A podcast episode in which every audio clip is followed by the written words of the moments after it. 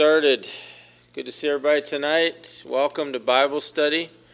We're going to open our time in prayer. Father, thanks for uh, your love for us tonight. I thank you that you're God who loves us, who cares for us, and who is always looking out for us. I pray that you would lead and guide our time tonight. I ask that we be responsive to your Holy Spirit.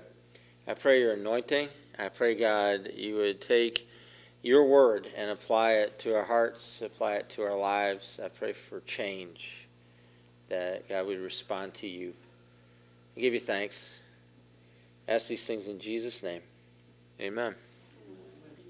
Amen. If you have your Bibles, uh, we're going to open up to Genesis chapter 50. If you need a Bible, just grab one off the table. They are available for use. Genesis chapter 50. Now, we did have a couple of SpeakPipe contacts this week in, in exciting news.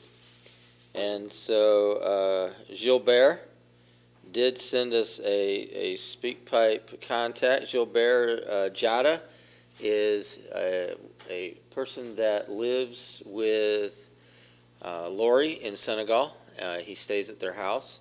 Uh, Lori and Sarah and Tim. And uh, so uh, he has sent us a message, so I'll play that now. Ok, bonjour, bonjour, Yves, CF, je vous salue tous. Je salue tout le monde. Andy, Martha, Peter, je salue tout le monde, tout le monde. Et je salue surtout Monsieur, Monsieur Tom Spaghetti, Monsieur Spaghetti, Tom. Oui, mon frère, yeah, je te salue, je te salue très bien. Ah, ça va, ça va, ici, ici, ça va, ça va très bien, très bien, très bien. Ça va, et vous là-bas, ça va. Ok, merci beaucoup, merci. Right, so that was uh, Gilbert from there in Ziguinchor right now, and he was saying hello.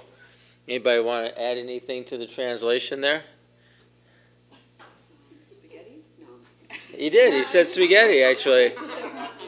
Yeah, spaghetti's a good one. Good catch. Good catch on that. Everybody? Martha. He named Martha and Pete. Yeah, I. Yes. And he said they're very good. That they're very good. Yeah. So anyway, he was just uh, greeting people, just saying hello, and uh, describing what they had for dinner, and then uh, he was saying hello to the people that he knows, and uh, hello to everyone else, and that he's doing well, and that was it. Yeah. And Tim also left, left a message, uh, but he is on the way home. Was Or, that an Irish brogue? no, Oh. no.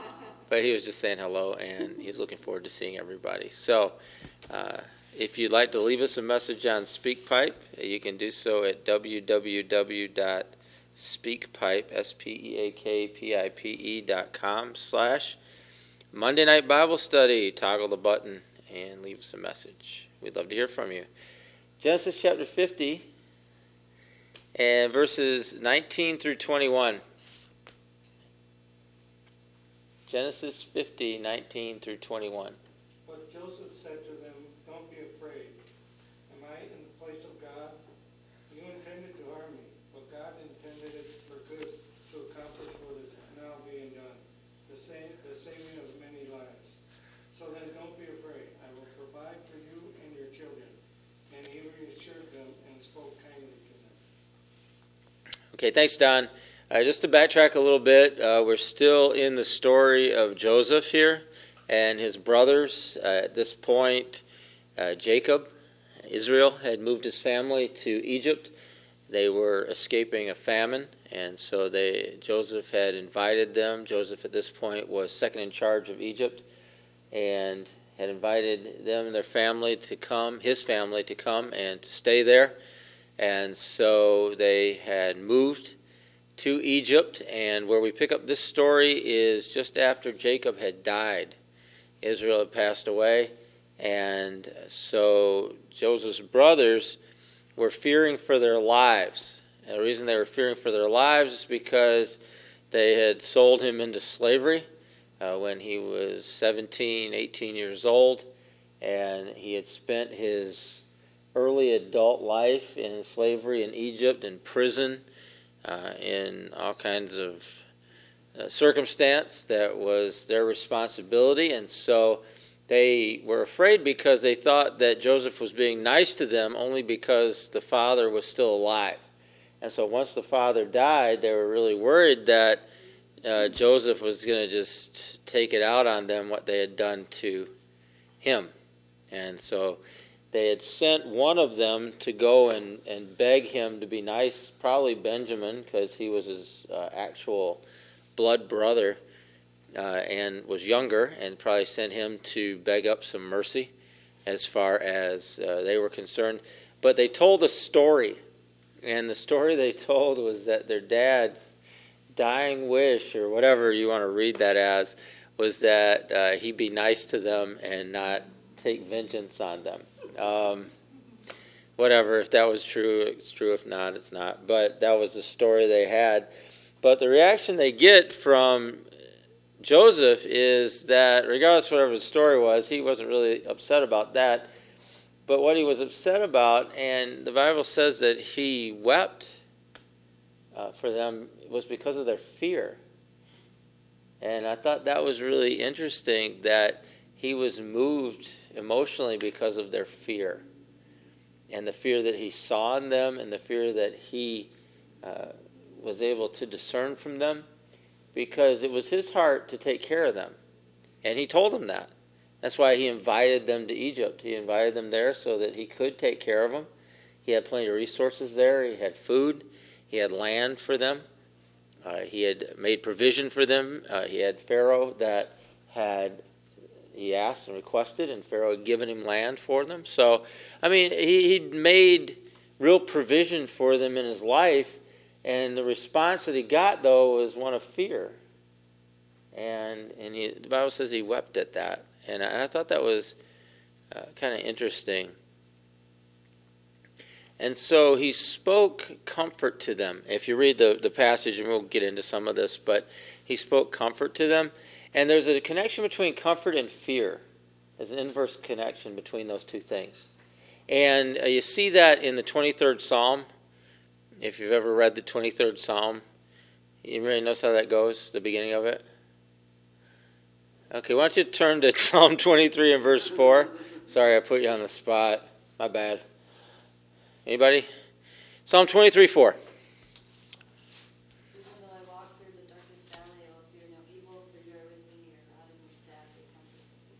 Okay.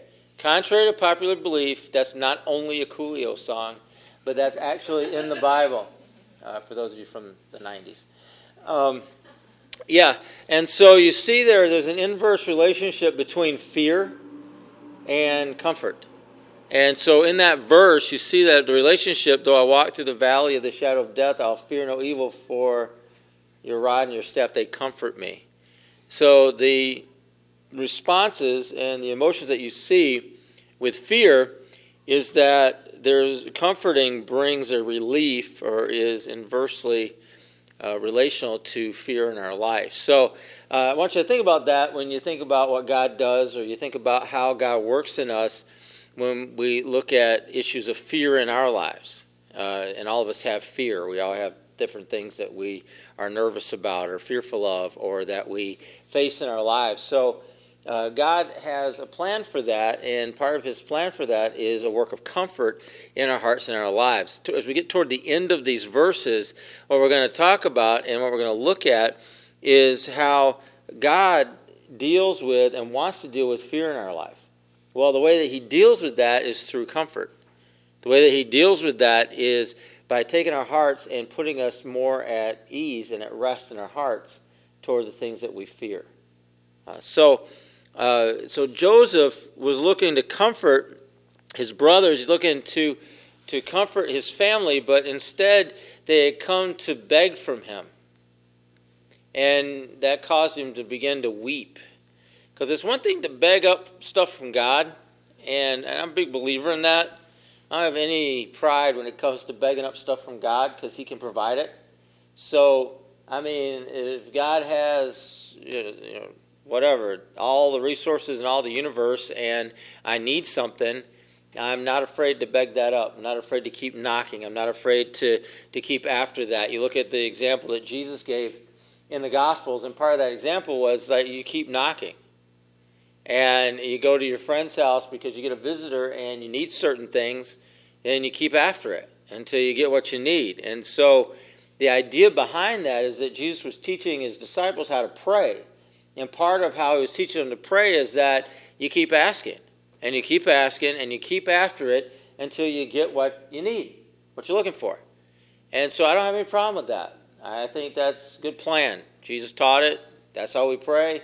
So I'm happy to do it. But what was moving Joseph was that they had come to beg him. And what was interesting is that, well, he already said he'd provide for them. What was interesting is that he already said that he would take care of them. He already said that, that he was looking out for them, and he had invited them into his home. He invited them into where he was so that he could look after them. And so his heart had already been made clear about this. He'd already told them, he'd already revealed it to them, he'd already showed them, this is who I am and this is what I want. This is what I'm going to do. And yet here they were, just sending whoever they sent to beg it up for him, of him. And so he asked them this question. He, the question he asked, some of your translations will say this, I'll say something close to it, but it said, Do you think I'm God? That's the question. And then he wanted to know the answers. Like, well, why are you begging this up from me? Why are you living in fear of me? That's what he was asking them. Why are you worried about me? I, and, and he was plainly telling them, he said, I am not God. And he was trying to explain to them that he was under God and under his authority, under his rulership. And, and really, what's being implied here is he's just telling us, like, I'm not your judge. I'm not the one that you need to worry about at all. And he was the brother, he was the family member, he was the one that is already ready to take care of them and already ready to give of himself for them. He's like, so I'm not the one. I, you, you don't need to be like this with me. And it caused him to begin to weep because they were. Uh, the Bible talks about our position with each other, and one of the things that Jesus made clear in the Gospels is that we're not one another's judges. Uh, in other words, I'm not your judge, you're not my judge. That's not how it works. And that's not how God set it up, and that's not the way that the gospel was presented. Somebody look at Matthew 7 1. Jesus, just real quick, just a simple statement that Jesus makes here. Matthew 7 1.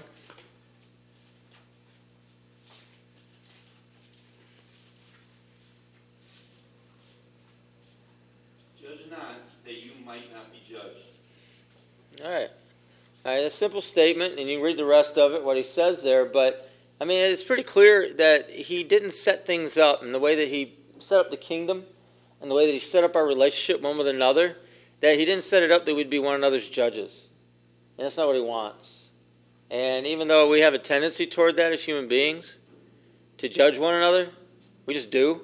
It's part of our nature, it's part of who we are. It, it, that's not the way Jesus set it up with the gospel. And so it's something that as humans we would have to fight in order to do something differently. And, and that's kind of an important revelation for us and understanding for us in that this does not come naturally to us to not judge one another. It comes naturally for us to judge one another.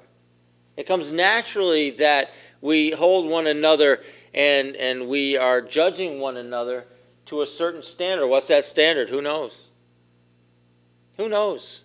Who knows what the standard is people judge one another by? Certainly not the one they're living by. If you've ever noticed that, I mean, most people, it's, it's so funny. Know, people judge me or you or whoever, and they're not living up to that standard. But man, if you don't, whoa, you're in trouble. And and so that's just how it goes. And so part of our establishment here as, a, as a church and part of our establishment as believers going all the way back to where we started in Syracuse in Hendricks Chapel was that we made a decision and we made covenant with one another that that's not how we're going to live and that's not how we're going to be and that's not what we're going to do.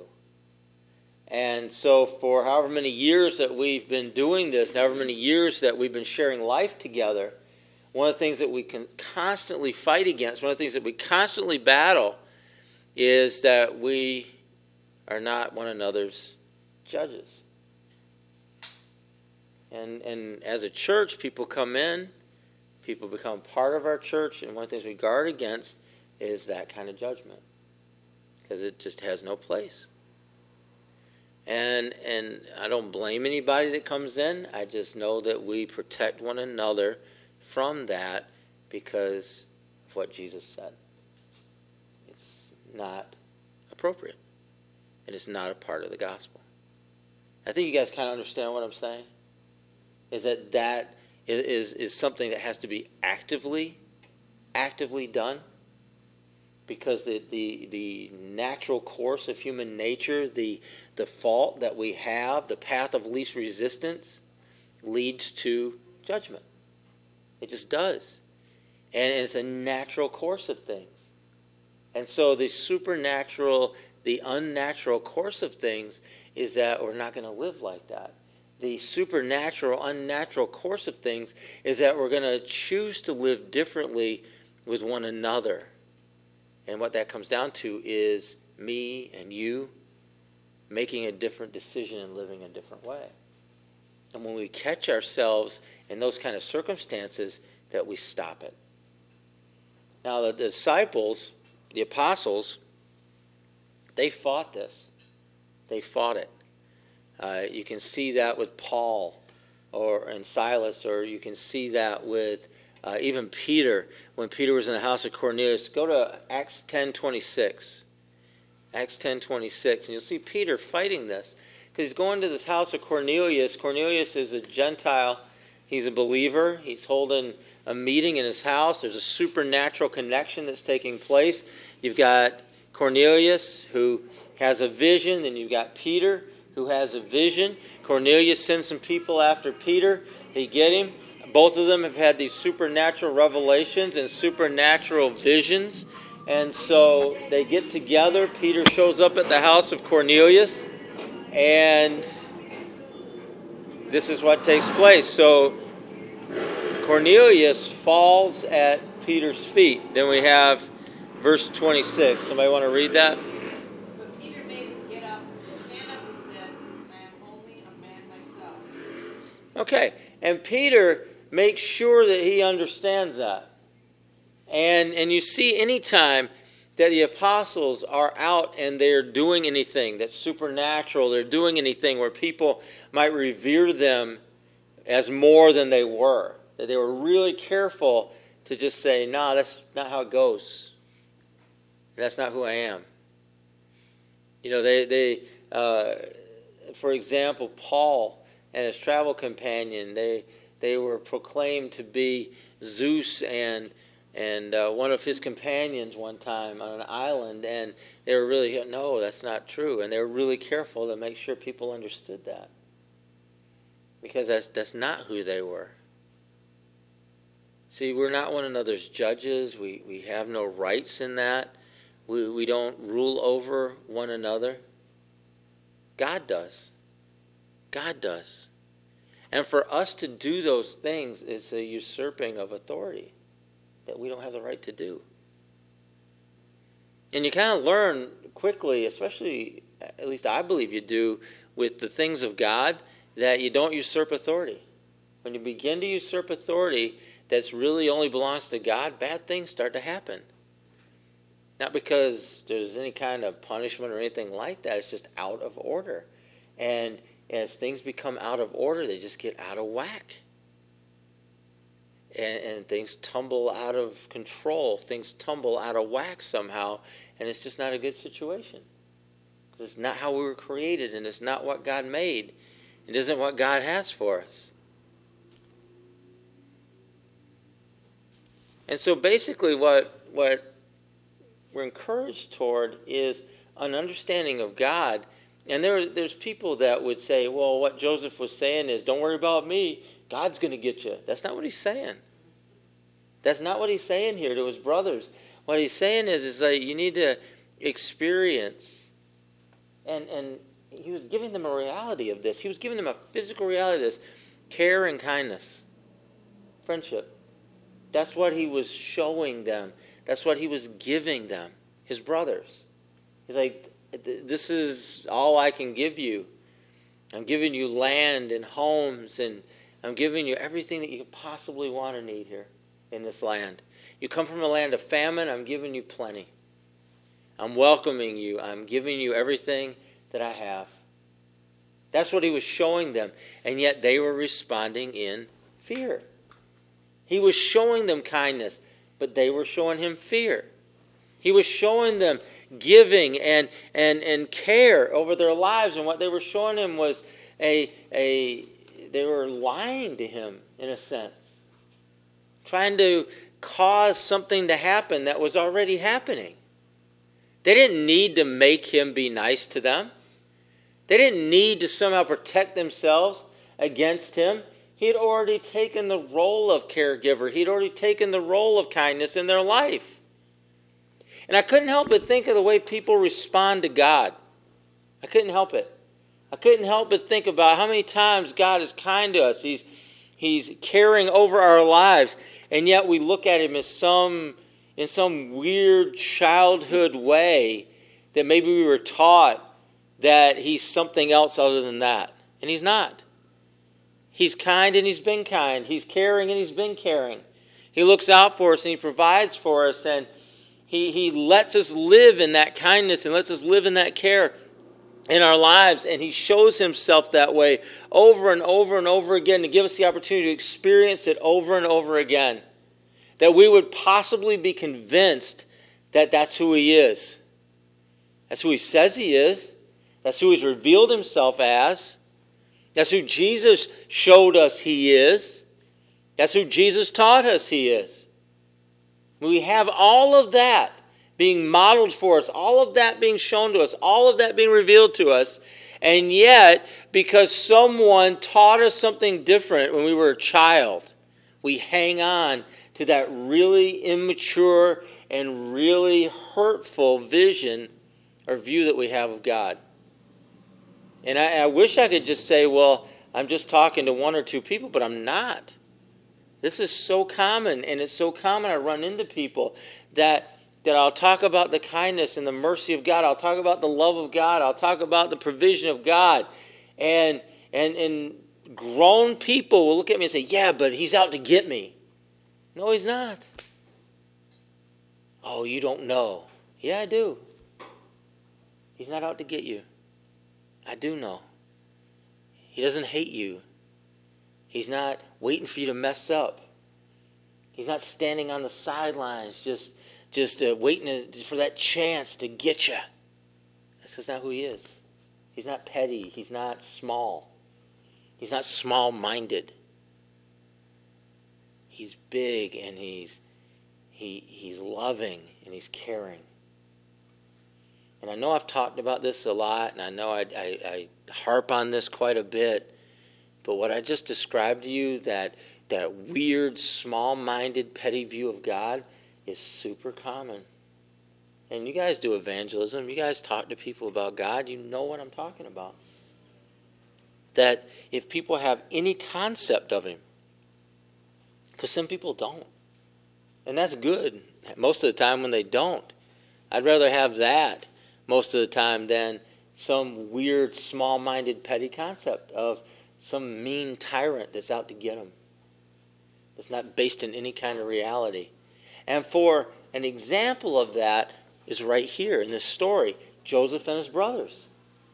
Joseph and his brothers, they felt guilty because what they had done to him however many years before it happened. Joseph had indicated already that he forgave them. Joseph had indicated already that he was going to take care of them.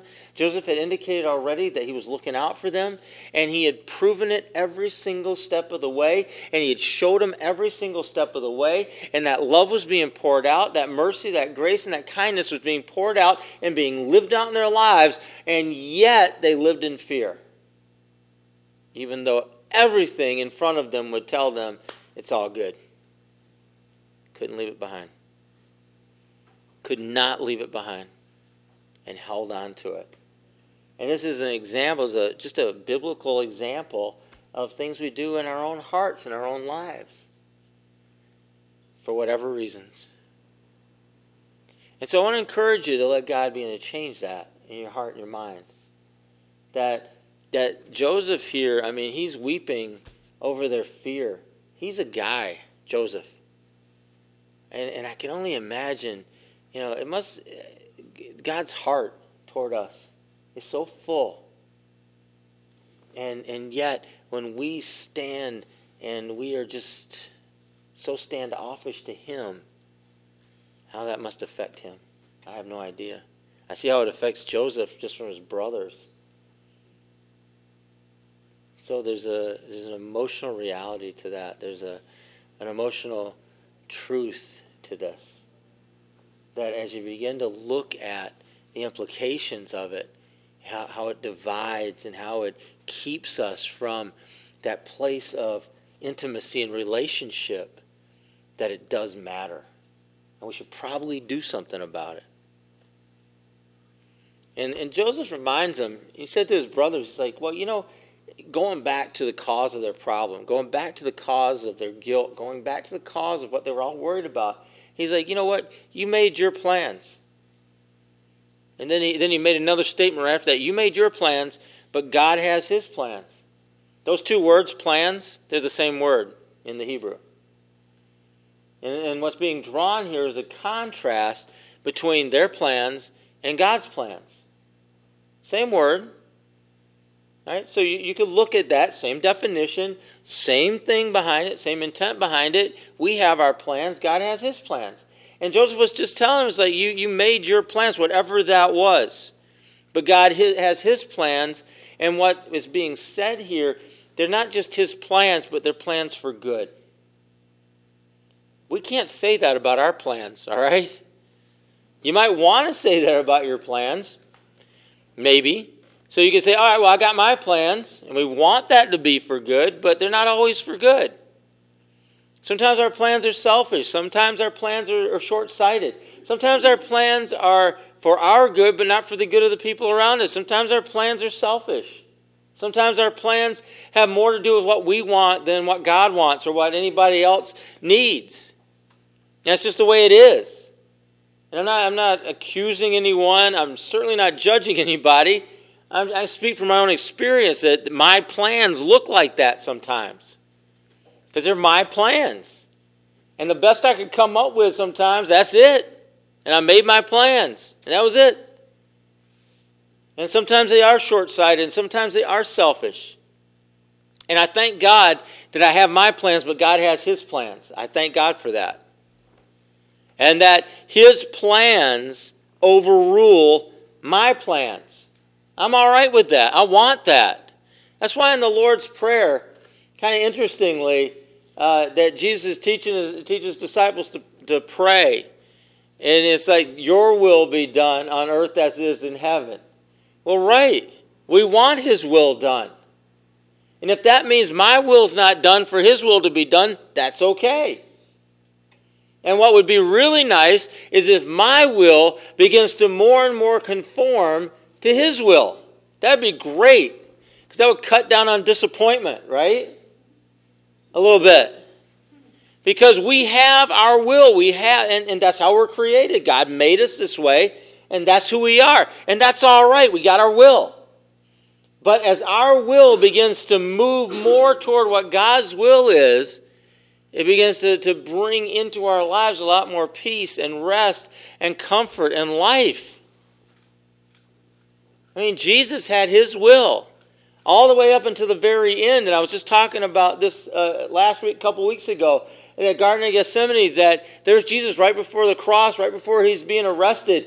And, and he asked the Lord, you know, is it possible that you take this cup from me, but nevertheless, not my will, yours be done? He had his will then. And then it's okay. We have our will. He had his will. But nevertheless, not my will, yours be done. That was his response to that, though. So living it out is God has his plans and I have my plans. And his plans are for good. I know that. And so his plans need to overrule my plans. So be it. Amen. Good. If you're willing. Are you just going to fight him every step of the way? Do you understand what I mean by fighting him every step of the way? You got your will, you got his will. You don't like his will, you like your will. So instead of conforming to his will, you're going to fight his will and still try to get your will done, right? That's fighting him. I learned way, way, way early, way early.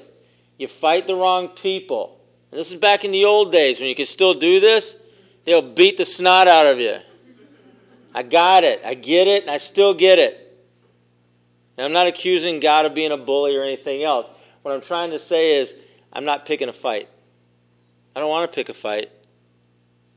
I have to assume that as my will is being taken over by His will, in other words, His will is this, my will is something else, I can find rest and peace in that. And I want to find rest and peace in that. I don't want to pick a fight. I don't. I just don't. And so by not picking that fight, I'm taking my will and I'm making it subject to Him and to His will. His brothers, they didn't know what they were doing as far as God's will. You know the story, they sold him into slavery. They were going to kill him. And then the oldest said, Well, why don't we just sell him, get some money? And he was just trying to save his life, apparently. And they sold him to some traders, and he got taken to Egypt as a slave. That's what happened. That was their will. They wanted to get rid of him. And as we discussed weeks ago, that their whole family was changed because of that. Their dynamic as a family, their, their relationships one with another, their relationships to their father, and their relationships to their other brother, Benjamin, was changed because of that. Benjamin was, it was uh, then all of a sudden was watched over even more carefully. Benjamin all of a sudden really didn't leave the house much. Benjamin, even his other brothers were sent off to get things done, he was kept back because nothing can happen to Benjamin. Imagine living like that. Yeah. And so, for whatever reason, changes happened, and you see good changes in the brothers that, man, their heart changed from, we want to get rid of this brother, to, I'll die for this brother. I'll give my life that he might live. So, something happened to him. Some things were okay, some things were good that happened to him because of it. Not all bad. But change definitely took place, and God had his plan for good. What was his plan? Well, Joseph would be sold into slavery. Joseph would be slave in, in Potiphar's house. Joseph would be falsely accused by Potiphar's wife. He'd be put into prison. He'd make contact with the king's cupbearer while he was in prison, interpret a dream for him. The cupbearer would make it two years later remember that uh, Joseph had interpreted a dream for him. Then he told Pharaoh. Pharaoh had him brought out of prison. He interpreted Pharaoh's dream.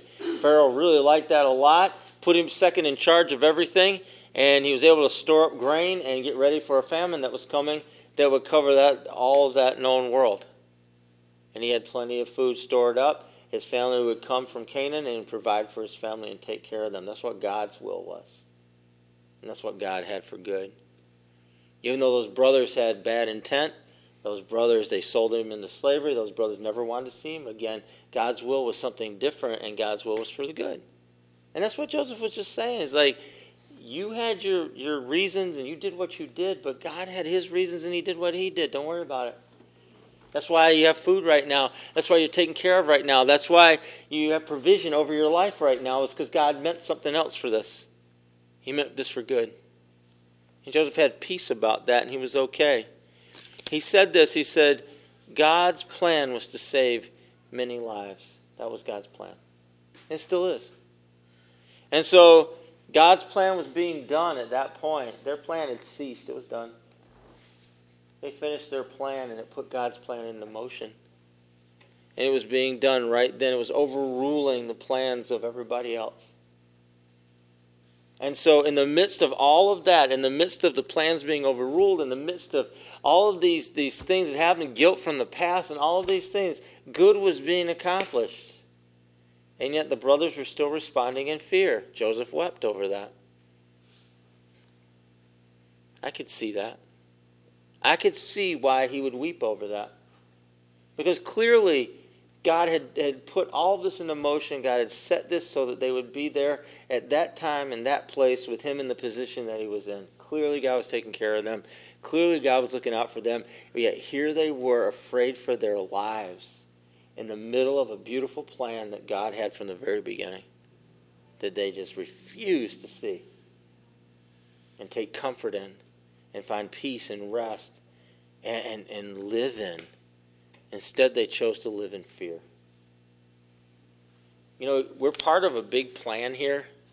I, I just I want you to understand that, that Jesus set in motion through his death and his resurrection a, a plan for us to live in, a kingdom that he established that we're in the midst of. He set in motion a plan for our lives that he said, I've come that you might have life and that more abundantly. And so it's a, a plan for abundant life. It's a plan that, that he gives us that we're to abide in him and he abides in us. A plan where he, he gives us that we're to live in love and forgiveness and peace and rest in our lives. And we're to know what that is and to, to live in that. We're to live in forgiveness and cleansing. We're to live at peace with God. We're to live the way that He created us to live. That we can be born of the same Holy Spirit that He was born of. He wants that for us, and He gives that to us.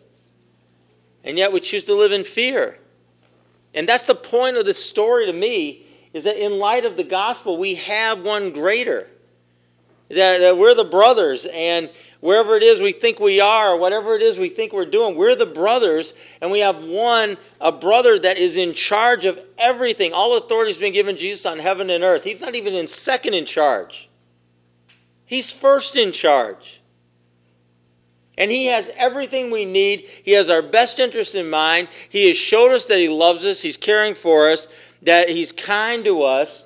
He offers us friendship and we're responding to him and responding to life in fear. Joseph wept over that. I can see that. We don't have to live the way that we do if we choose not to. That there's life that we can live, there's an abundance that we can live in, there's a grace that's greater than whatever it is we carry from our past you have guilt or whatever it is, there's a grace that's bigger than that. There's a forgiveness that already has been poured out. There's a cleansing that has already been taken care of for our lives. It's done. And for us to carry that around with us and for us to, to base our reactions to God on that or base our reactions to one another on that is foolishness. Foolishness. And is self destructive.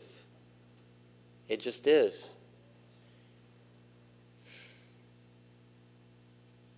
that Jesus loves us.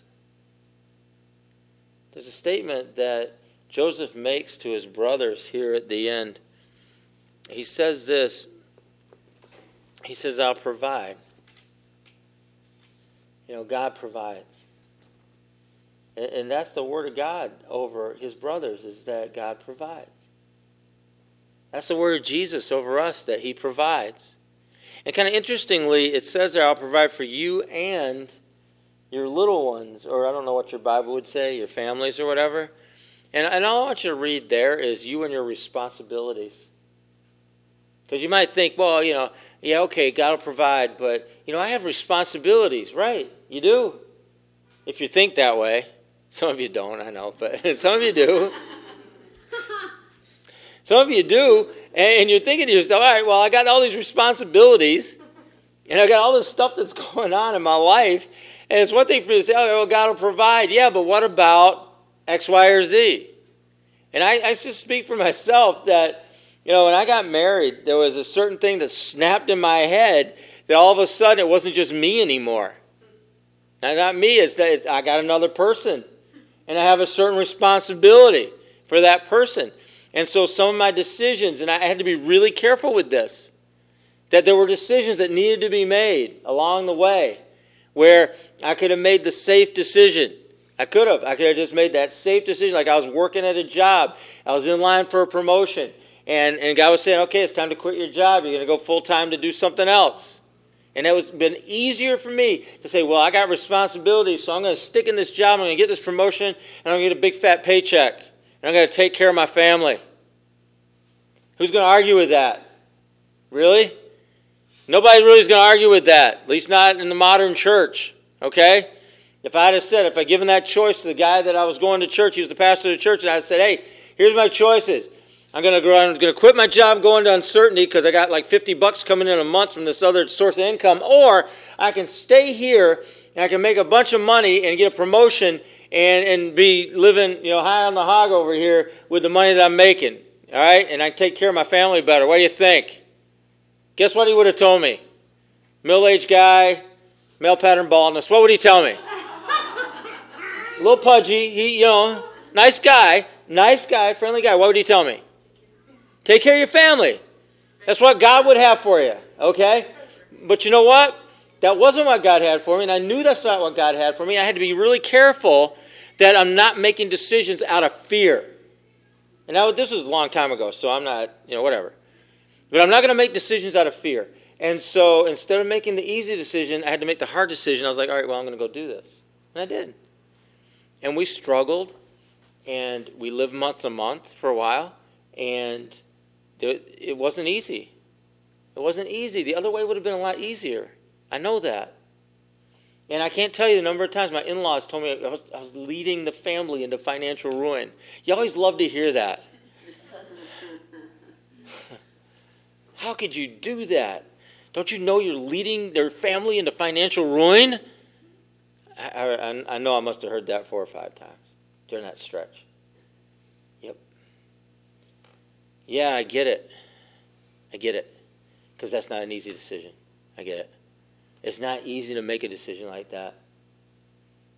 You know, we go in that direction. How, how it just, I wouldn't trade it now, but it was hard then. I see God's hand of provision on it all over it now, but man, right, right then, I every night I go to bed thinking, "Wow, that was stupid," but it wasn't. It wasn't stupid. It was right, and and it was the right decision to make at the right time. And so you have to be careful of that. Joseph said it here when he talked about it's like, yeah, I'll provide for you, but not just for you, but for your little ones, for your responsibilities. Because when I, I, had kids, that, that amped that up even more. And those responsibilities that come along in our lives, they, they amp that up even more. You know, you own a house, gets amped up. You you have family, it gets amped up. You, you have kids, it gets amped up. You have a dog, it gets amped up. Whatever. All right, whatever, whatever your experience is, I it's good. But we can't make those kind of decisions out of that fear. That word provide is a good word because it, it, the literal translation of the word provide there is I will nourish you. I'll nourish you. Which is a lot, I don't know, I, I just find that to be, to me, I feel like it's more personal that he's going to nourish me than just provide. That I have certain needs that are mine, and He's going to meet those needs and give me what I need to not only just get by, but to really thrive and to live and to grow. He's going to nourish me. And that's what He does. And so that's the first part of what's being spoken here. And then he, he talks about being free from fear, be set free from fear.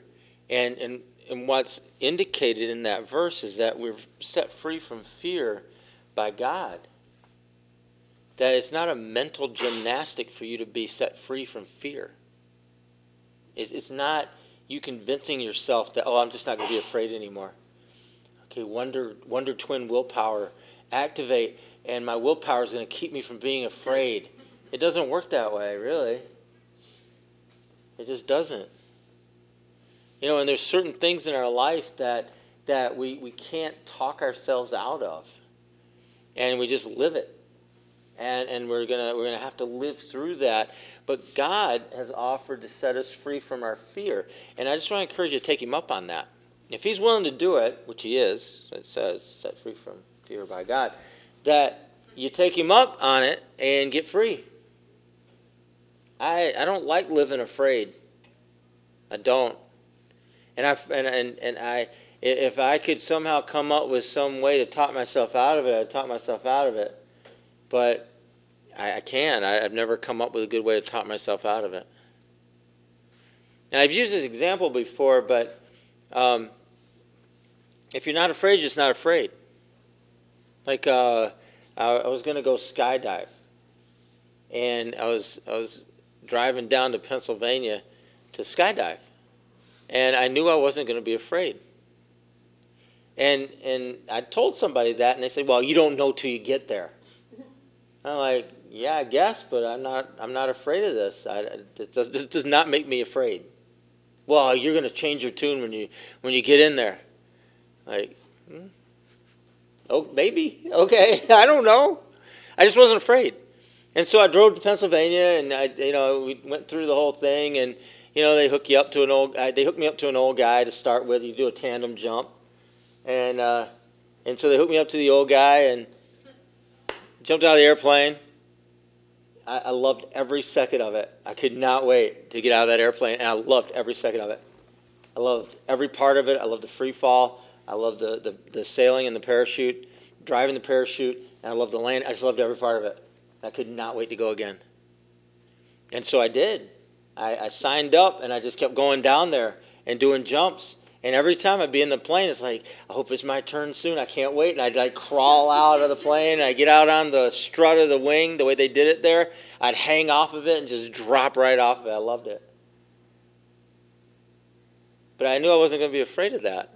I'm not saying er, some people are afraid of that. I understand that. And rightfully so. I'm not, I don't even, I have no judgment whatsoever. If you're afraid of doing something like that, good. It might keep you out of trouble. That's great. I just wasn't. And I knew I wasn't going to be. And I didn't have to talk myself into it. I didn't talk myself out of it. And I didn't talk myself into anything. I just wasn't afraid. And there's other things in my life that I am afraid of. And I don't want to be afraid of. But I can't talk myself out of it. I want to be set free from it. I want to feel the same way about these silly things in my life that I'm afraid of as I do about jumping out of an airplane. That's what I want to feel like that I can't wait to face it. I can't wait to, to come into contact with it the next time. I can't wait to, to get to it. That's how I want to feel. That's what I want. And that's what I'm asking God for in my life. Because He can do that. He can do it. And that's what I, I, I, I pray for that. Because you look at the things in life that you're really afraid of, most of them are kind of silly.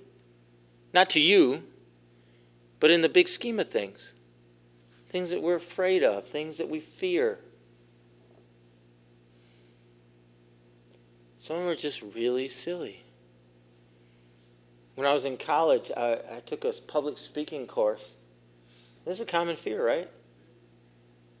And the first day, you know, they passed out these note cards three by five note cards, old fashioned, old school note cards and you, you picked it up and you looked at it, it had one word on it.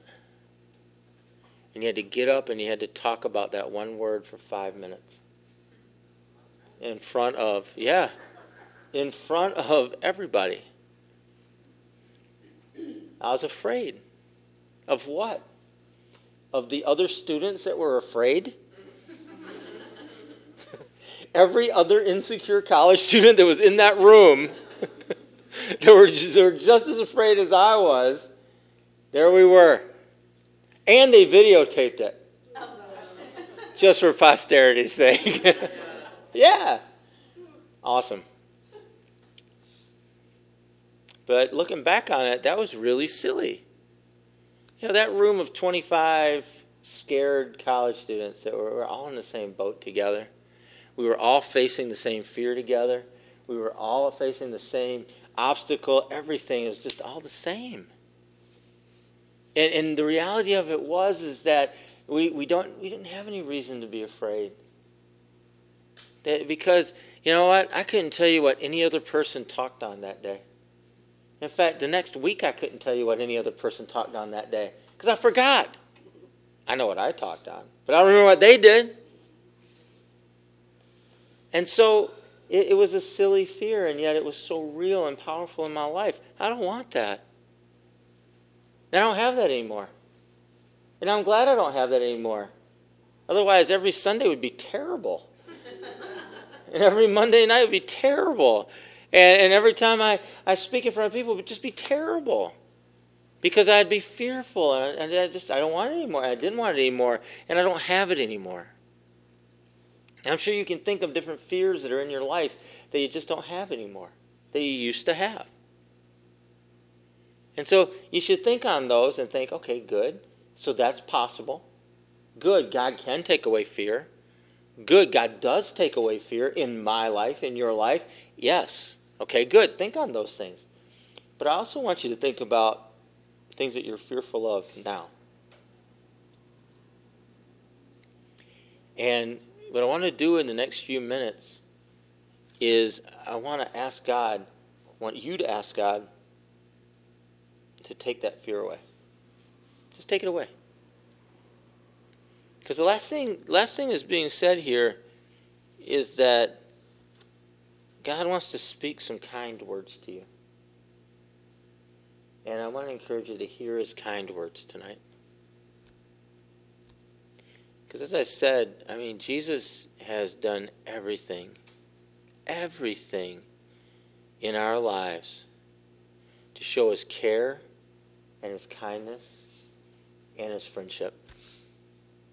And whatever we carry in our minds or from our past or whatever it is that gets in the way of that, that really needs to go. Because he is a speaker of kind words to his people. And he has kind words for you tonight, if you have ears to hear. So let's take a few moments, and I want to encourage you over the next few moments to really ask him, just ask him to take away fear. And as you're asking him to take away fear, open your hearts and open your minds Open your spirit to his kind words to you. Because maybe you need some kind words tonight. You may have come here, you may have had a hard day. Maybe the people that you work with or that you were around today didn't have a lot of kind words for you. Well, Jesus does. Maybe on your drive home, you didn't hear a lot of kind words from other drivers. I don't know. But Jesus has kind words for you. He does. So let's take a few moments. Thanks, God. And I, and I want you to ask for your fear to be taken away. I want you to think of one area of your life. Let's just start with one tonight. One area that you're living in some degree of fear. One area of your life where you're really living in kind of a tough spot with that fear going on. And I want you to ask God to set you free from that, to take away that fear. So, whatever that is. And it's just a simple prayer. God, take that fear. Name it. Name it to Him. Name it for you. He knows what it is, but you name it for you.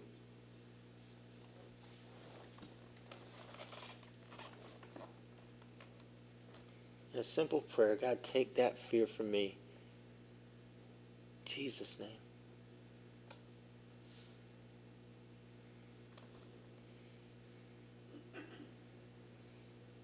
God, I pray that you'd begin to pour out your comfort on your people. That even as you deliver us from fear, and even as you take specific fear from us and from our hearts, from our lives, that you would comfort us and that you would speak kindly to us. I pray we could hear your kind words tonight. Thanks, Lord.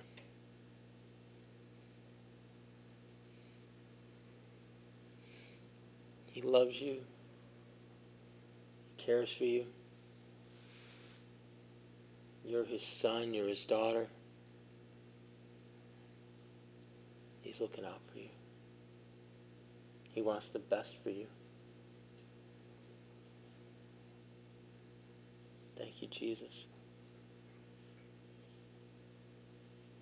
Thank you, God.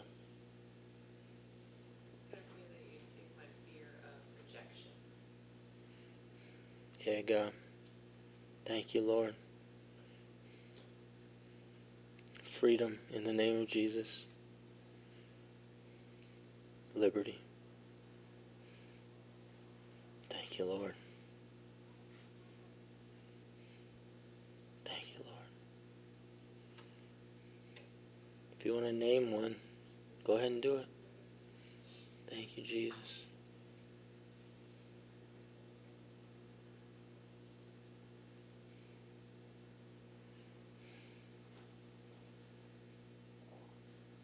Take the fear, introduce. God. Do it, God. In the name of Jesus. Pray liberty and a freedom, deliverance in Jesus' name.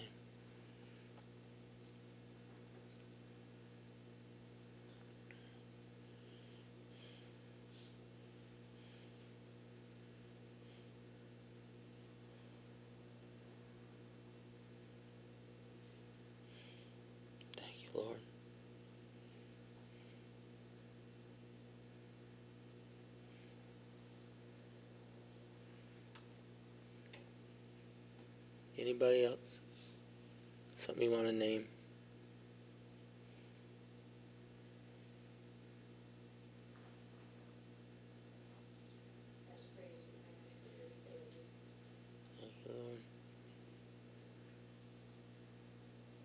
In the name of Jesus.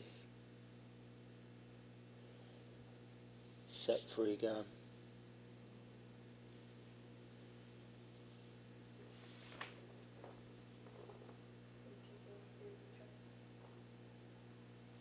In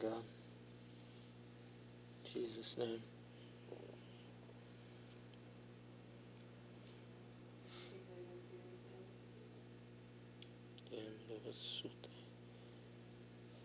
Here, God. Freedom, liberty.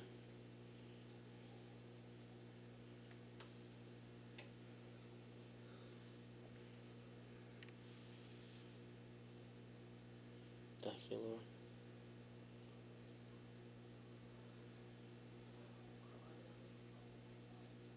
Mm.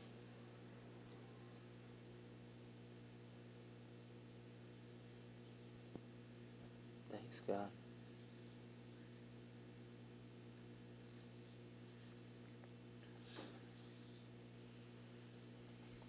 Thanks, God.